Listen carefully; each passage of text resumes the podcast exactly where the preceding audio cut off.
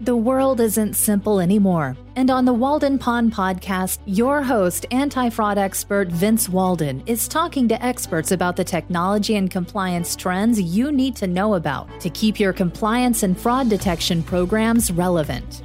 If you're looking for insights that are practical, timely, and innovative, welcome to the pond. Welcome to the pond. I'm your host, Vincent Walden. Glad to be with you today.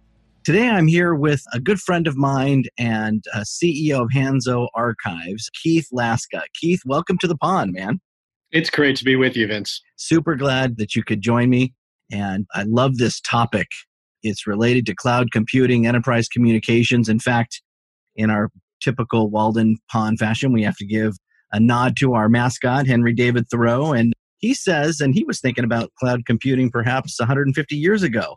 The quote that I selected today is if you have built castles in the air, your work need not be lost. That is where they should be. But now put the foundations under them. So, uh, deep thoughts, uh, but it's kind of in the clouds and in the air. And that was kind of an interesting thought there. What do you think about that quote? a fantastic quote. Very relevant for what we're about to talk about. Make sure you have the software and infrastructure in whatever cloud thing that you're doing, I think is what he meant by that. I'm sure he foresaw that. All right, let's get started. So, Keith, tell the audience, our legal and compliance professionals listening, what's your background and how did you get to be the CEO of Hanzo? Yeah, great. So, first of all, I have to thank you for inviting me onto your podcast. I listen to all of them and they're extremely resourceful. So, just want to thank you for that. No, thanks. So, I started out my career as a professor of French and Italian at a little school up in New Hampshire called Phillips Exeter Academy.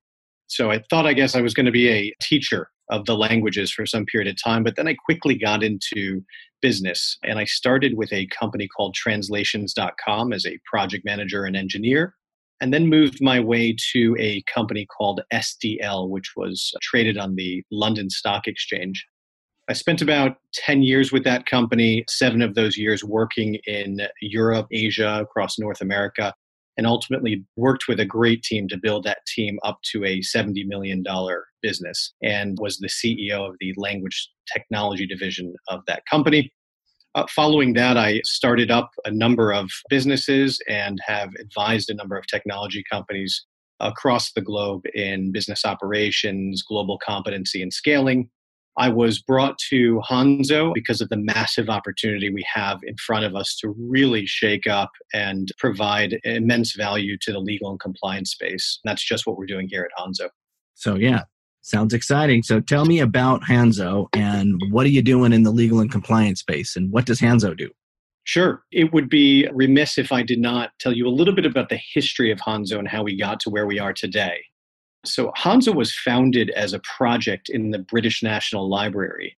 The two co founders were tasked with recording the web forever for British citizens around the world, which is a pretty daunting task. Wow. Uh, yeah, that's, that's boiling the ocean, it sounds like. A little bit, yeah. And so they went out to the market to try to find tools that could preserve the native format of the web because they felt that for historical preservation purposes, that's the right thing to do. And they really didn't find anything that could capture and archive web and social media content in its native format. So they built sophisticated web crawling utilities that could point at a website and then spider out and archive that website in its native format. And so today, if you were to open up an archive from Hanzo and a live website, you would have difficulty seeing the difference between the two. That's how dynamic it is. Hmm. They thought they were solving for a historical preservation use case, and it turned out there's not a lot of ROI in historical preservation. So they pivoted pretty quickly to the legal and compliance space, where the company has provided enterprise legal and compliance departments with really powerful software to collect evidence in its native format across a medium of dynamic and complex content types. So today we offer Legal Hold, software for companies that are struggling with enterprise collaboration tools and also capture technology for those that are regulated by SEC, FINRA, or specific state regulations. Wow, yeah, cool story. And you know, when you think about when you say enterprise collaboration tools, and these are kind of the evolving. When I think about traditional investigations, we always would go after and focus on the email. But now we're seeing email giving way to again email's not going away but it, that's actually turning more into the formalized communication where most of the chat and activities are going on in these enterprise collaboration tools like slack or microsoft teams and you can probably name a lot more. But that's interesting and i know from my investigation work those are crazy hard to search because oftentimes you can't separate who the custodian was or saying who's to who and is that what hanzo's doing is helping kind of enable that to be a little bit more searchable and usable on a per custodian basis or describe how hanzo is helping solve that problem you've got it our entire mantra is to make the complex simple when it comes to managing dynamic data so if we take a, a, quick step back, and I think a lot of companies are starting to realize this, especially those focused on legal compliance investigations. In the 1990s and 2000s, structured data ruled supreme, right? So you had documents, databases, even email, I would say, is somewhat structured. Today, collaboration tools like Slack and Microsoft Teams, they've kind of combined text messaging with email. And yeah. it's great for productivity, right? Everybody loves slacking each other and communicating with each other over Teams, but it's an absolute nightmare for compliance teams and legal teams, right? Because it's not a structured way to approach an audit trail related to communication. Good example in email, there's a chain. Someone sends an email, someone responds with an attachment. There's a pretty straightforward audit trail, and it makes it easy to piece together the legal or compliance story. Yeah. Now let's look at Slack, right? Employee A joined channel A but didn't post anything. Well, it's still relevant. Then they sent a private message referencing channel A to employee B. Okay, it's getting a little more complicated and confusing. Well, that message then linked to a Google Doc or a Microsoft Word document attachment. And then within that Google Doc, an external website or social media link was referenced. That is an absolute nightmare for somebody uh, who's trying to piece together systems. a story. Yeah, that's right. So ultimately, that level of complexity related to discovering and puzzle piecing in today's day and age is significant, and Hanzo makes that very simple. Yeah, that's it. So that you could search across those channels or those keywords across those mediums, right? That's right. Yeah, that's interesting. Well, you know, in addition to obviously you'd see its value in a litigation or a discovery effort, what other applications are you seeing companies use? And which types of companies are using these? Are these small, mid-size, or everyone? large companies, etc. But what are some of the non-litigation type use cases that you're seeing, and which kind of companies are using these? For sure. So I think Slack was and Teams and other collaborative systems. These were databases and utilities that compliance were hoping to avoid, but that's not possible any longer. So we are seeing a multitude of use cases around policy adherence, PII identification. So if there's leakage with personal or private information, adherence to GDPR and California data protection standards. Oh, um, sure. Yeah. All of this is massive. And of course, we're also seeing companies who are regulated by the SEC or FINRA communications or even state regulatory with healthcare and or insurance companies are very active in trying to manage the complexity related to these dynamic databases. Wow, very cool. All right. Well, when I think about enterprise communications and collaboration platforms and email going again getting less popular i would say what trends are you seeing in the market do we expect these collaboration tools to continue to grow or change or is there something threatening something new and different coming? And especially as i think about we're all working from home these days in the covid environment. What trends are you seeing in terms of enterprise collaboration?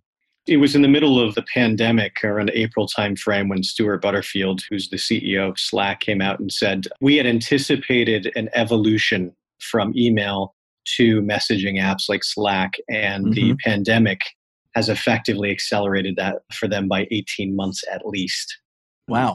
So, what we are seeing out in the market is that work from any type of application that enables work from home environments is being adopted at an aggressive pace we don't feel that's going away anytime soon. And we even believe, and God willing, past this period that the entire world is dealing with right now, work from home was roughly 18% of the US population pre COVID. We're expecting that to be 30 to 40% post COVID once we're kind of quote unquote back to normal. Yeah. Yeah. Interesting. Um, I'm doing all my client work.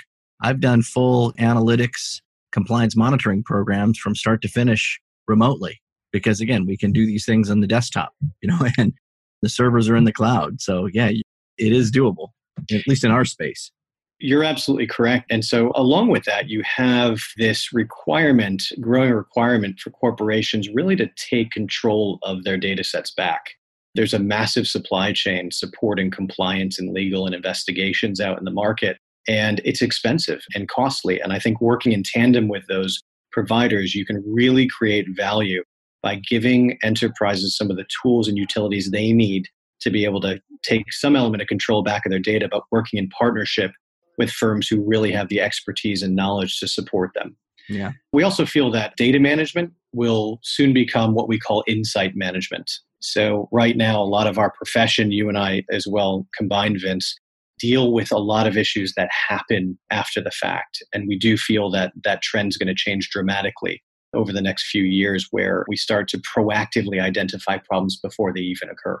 Hmm. Yeah, that's cool. I see so much in compliance being proactive now, not just reactive. Um, and that's really taken place. Well, we've got time for one more question. And that's, and I always like to kind of provide this for my audience here. What advice would you give our legal and compliance professionals out there listening? Something tangible or quick that they can immediately apply or ask their management team to think about in terms of what you're doing and what you're seeing with enterprise collaboration? Great question. I believe that in the next five to 10 years, we're probably going to see a progression and an evolution of the chief legal officer, chief risk officer, and chief compliance officer roles into a combined role. Mm. And I believe that as much as we try, we are still very siloed inside organizations.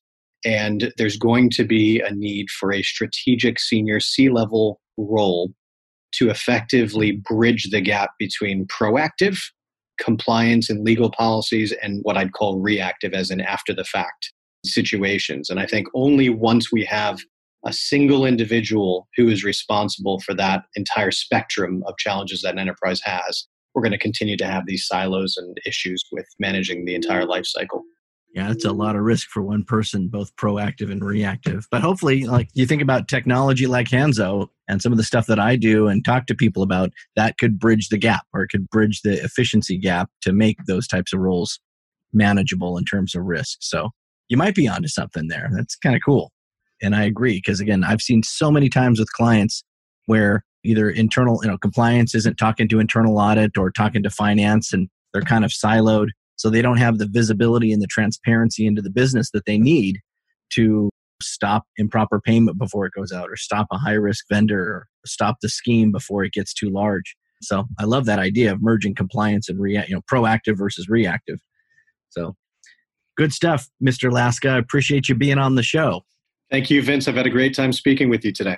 Yeah, thank you. And audience, thanks for listening. The Walden Pond is part of the Tom Fox Compliance Podcast Network. And We'll see you in a few weeks on the pond. Have a great rest of your day. Thank you for joining us for this episode of the Walden Pond Podcast. Make sure to subscribe so you never miss an episode and help spread the word by leaving a review.